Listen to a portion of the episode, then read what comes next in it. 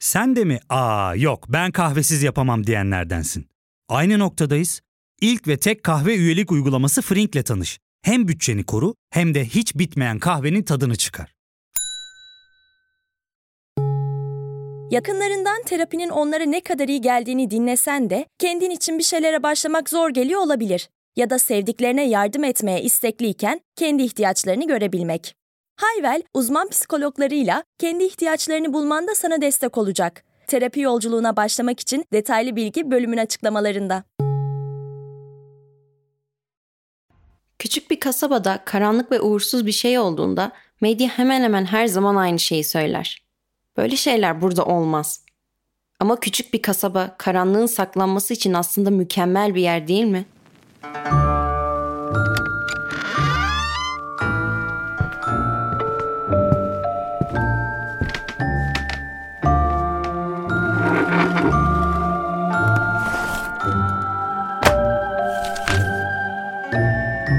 Ben Sezgi Aksu. Burası Karanlık Dosyalar. Bugün sizler için Dardin ailesi davasını seçtim. Ne dersiniz? Hazırsanız başlayalım mı?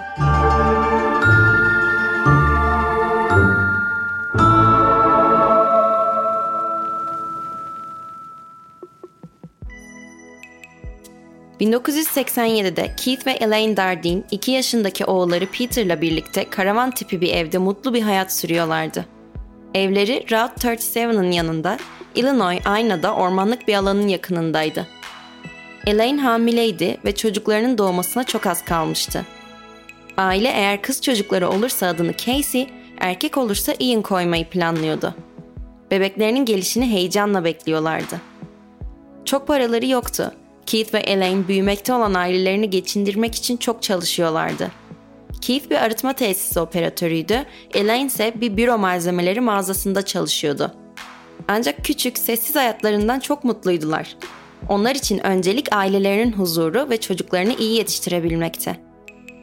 Yaşadıkları yer olan Ayna çok küçüktü. Ana ve üçüncü caddelerin kesiştiği noktada sadece bir tane trafik ışığı vardı. Oraya giderseniz Uncle Joe's'ta kızarmış turşulu kızarmış bolonya sandviçi alabilirsiniz. Ondan sonra ise sadece bir benzin istasyonu, cenaze evi, antikacı ve baptist kilisesi mevcut. Bu kadar. Keith ve Elaine de işte olmadıkları zamanlarda yakındaki bir Baptist kilisesinde müzik grubundaydılar. Keith baş vokaldi, Elaine ise piyano çalıyordu. İnançlı bir çift olarak tanınırlardı. Ancak aynada suç oranı gitgide artmaktaydı. Son iki senede 15 cinayet gerçekleşmişti. Suçun artmasıyla Keith aile evini satışa çıkarmaya ve karısını ve çocuklarını memleketine geri taşımaya karar verdi. Ailesini olası bütün tehlikelerden korumak istiyordu. Dardinler hem taşınacakları için hem de ikinci çocuklarının gelişi için para biriktiriyorlardı. Keith evlerinin önüne satılıktır yazan bir tabela koymuştu. Satıldığı anda bu tehlikeli kasabadan gideceklerdi. Keith 18 Kasım 1987'de işe gelmediğinde herkes şaşırdı. Güvenilir bir çalışan olarak biliniyordu. Gelmeyecek olsa bile bunu iş yerine bildireceğinden herkes emindi. Bu yüzden kötü bir şeyler olmasından korkarak Keith'in işvereni Keith'in anne babasını aradı. Ancak onlar da oğullarından haber almadıklarını söylediler. Dardine ailesinin evine yapılan aramaların da hepsi cevapsız kalmıştı. Bu yüzden o akşam polis aileyi kontrol etmek için karavana geldi. Keith'in babası Don Dardine memurların eve girmeleri için bir dizi ekstra anahtar getirdi ve içeri birlikte girdiler. Keith'in kız kardeşi Anita Dardine Knapp o gün hakkında Keith'in patronu aramaya devam etti ve bize Keith'e ulaşmaya çalıştığını ama ulaşamadığını söyledi.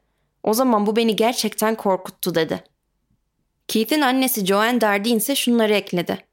Kapıyı çaldılar. Kimse cevaplamadı. Bu yüzden arka kapıya gittiler ve tokmağı çevirip içeri girdiler.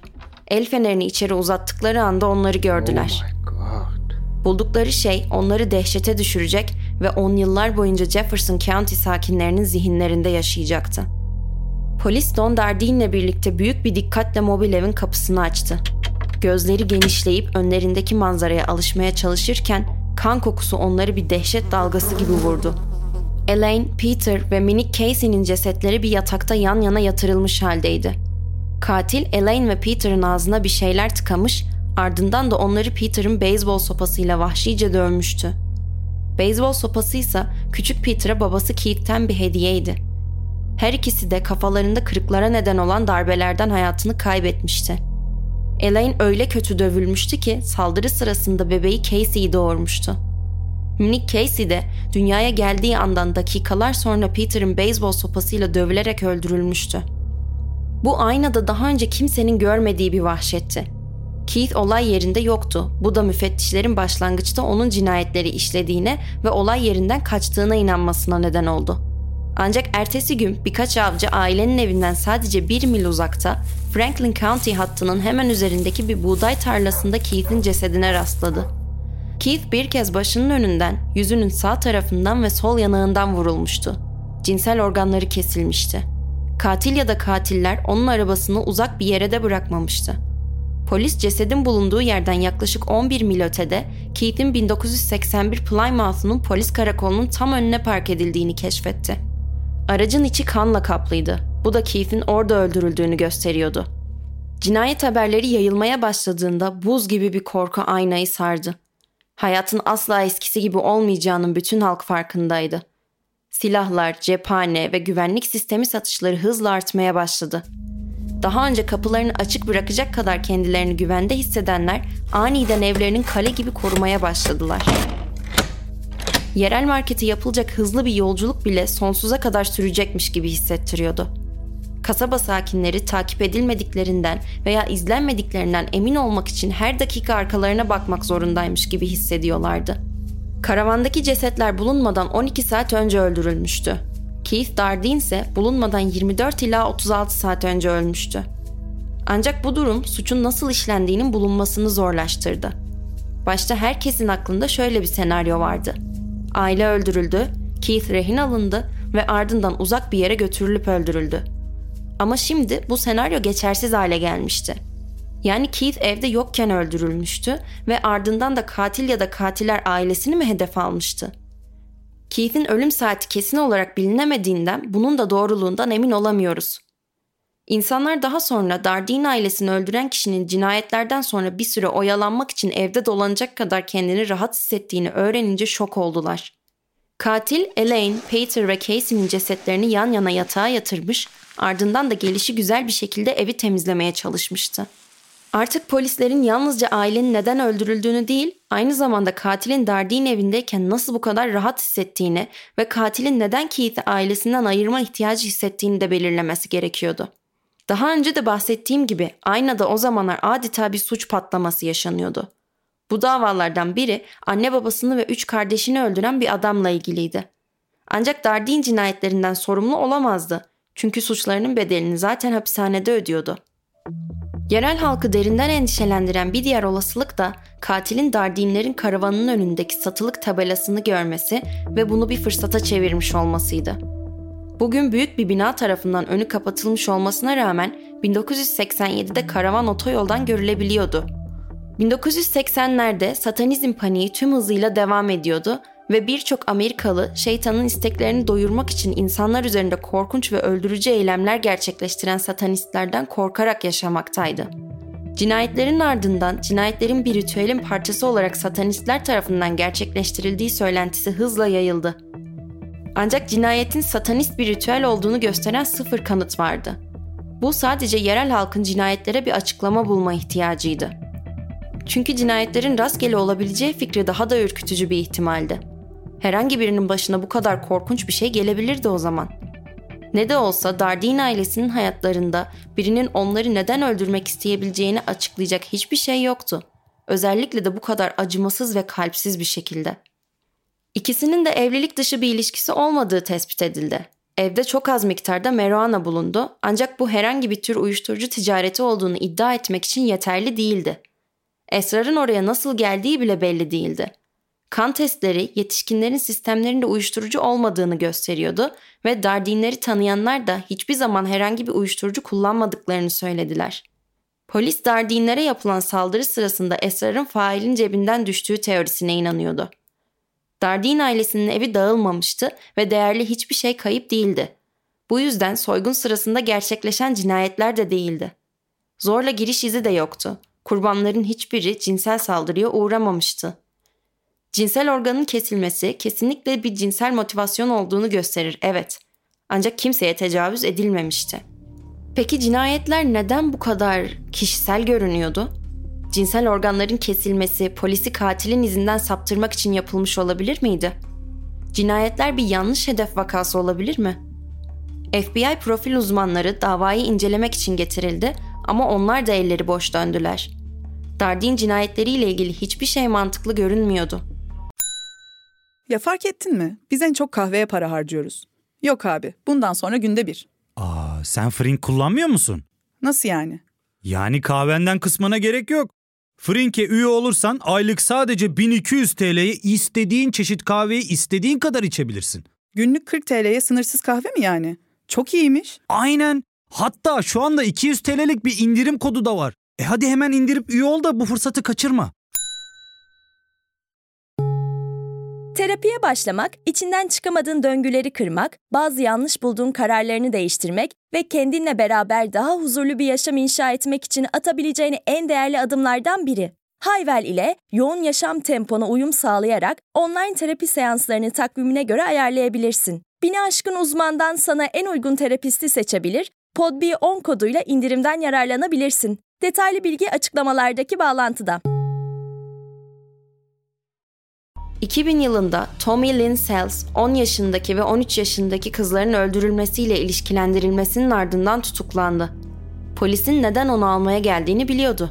Neden orada olduklarını veya neden tutuklandığını sorma zahmetine girmedi.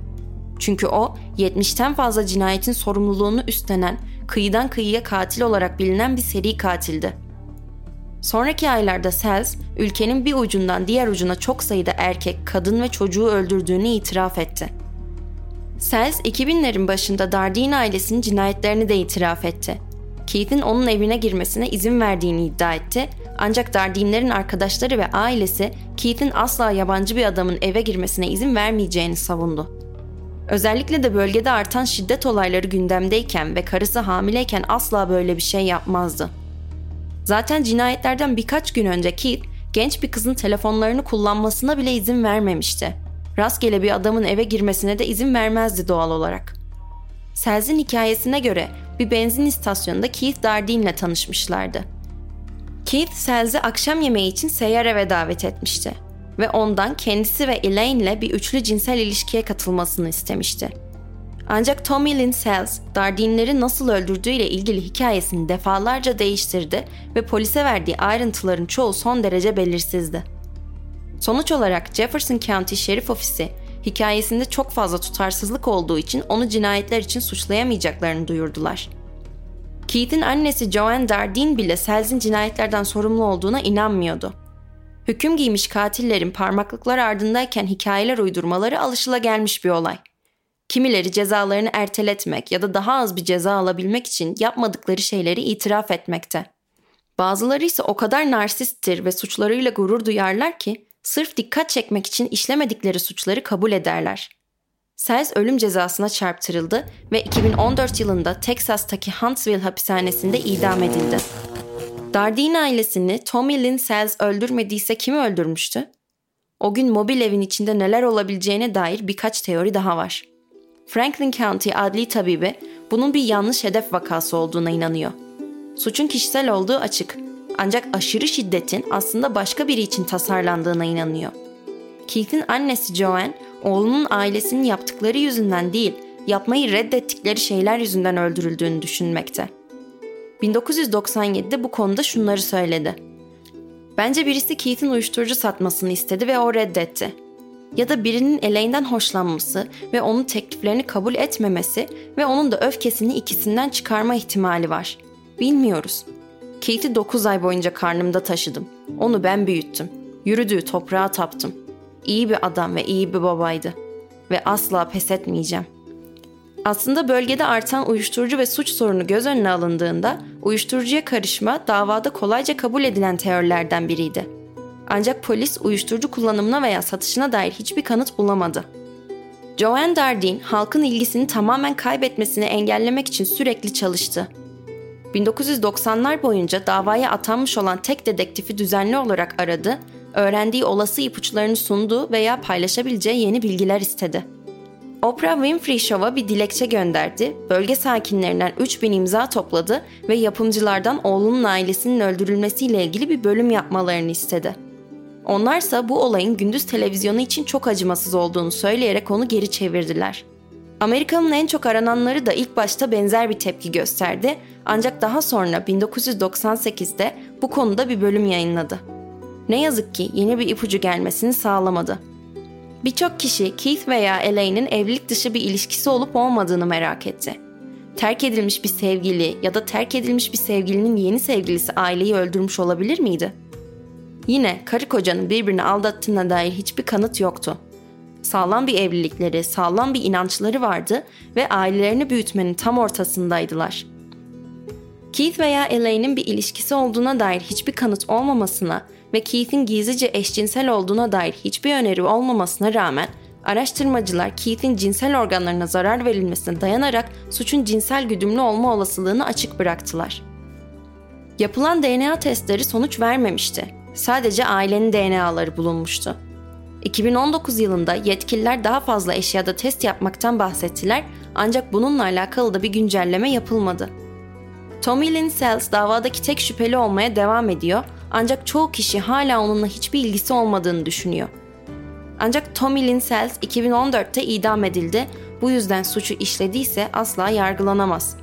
Ve eğer suçu işlemekle ilgili yalan söylediyse bunu uydurduğunu itiraf etmek için bir daha asla fırsatı olmayacak.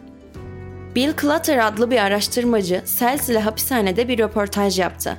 Clutter, Sells ile bağlantılı olabilecek diğer davaları araştırırken Texas'a gitmişti aslında. Oradayken Dardin cinayetleri de doğal olarak röportajın gündemine geldi. Sells bana bu kurbanların hedef alındığını söyledi. Karavanın yanındaki ormanı arasalardı bir yığın bira kutusu bulacaklardı dedi. Çünkü söylediğine göre orada bira içerek aileyi izlemişti. Sanırım karavana girdi ve Elaine'la oğlunun kontrolünü ele geçirdi, ellerini bantladı ve Keith'in eve gelmesini bekledi. Ancak Clutter için karpuz seramikleri meselesi konuyu kapatmaya yetmişti. Söylediğine göre Sells, Dardine ailesinin evindeki karpuz desenli seramiklerden bahsetmişti ve bunu eve girmediği sürece bilmesi imkansızdı.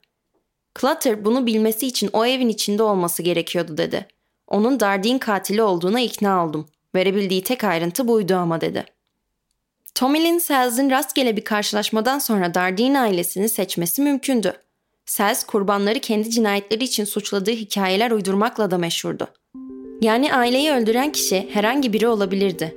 Unutmayın, Ayna ve çevresinde suç yükselişteydi. Jefferson County sadece 2 yıllık bir süre içinde 15 cinayetle mücadele etmişti. Tommy Lynn Sells'i denklemden çıkarırsak aile rastgele hedeflenmiş de olabilirdi. Bir uyuşturucu satıcısı Dardinlerin onun için uyuşturucu satması konusunda ısrar etmiş ve reddedilince onları hedef almış olabilirdi. Ya telefonunu kullanmak isteyen genç kız suça karıştıysa veya bir şekilde böyle biriyle bağlantılıysa ve aile ona yardım etmeyi reddettiği için öldürüldüyse, ya gerçekten bir yanlış hedef olarak öldürüldülerse, yeni doğmuş bir bebek de dahil olmak üzere bütün bir aile böylesine vahşi bir şekilde öldürüldüğünde katil genellikle ya Tommy Lynn Sells gibi bir seri katildir ya da kurbanlara mümkün olduğunca çok acı çektirmek isteyen son derece öfkeli bir kişidir.'' DNA kanıtlarından da ekstra sonuç çıkmadığı sürece bu trajik bir şekilde asla çözülemeyebilecek bir vaka.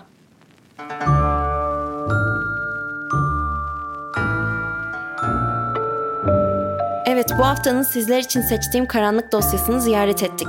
Bir sonraki karanlık dosyada görüşmek üzere. Kendinize iyi bakın.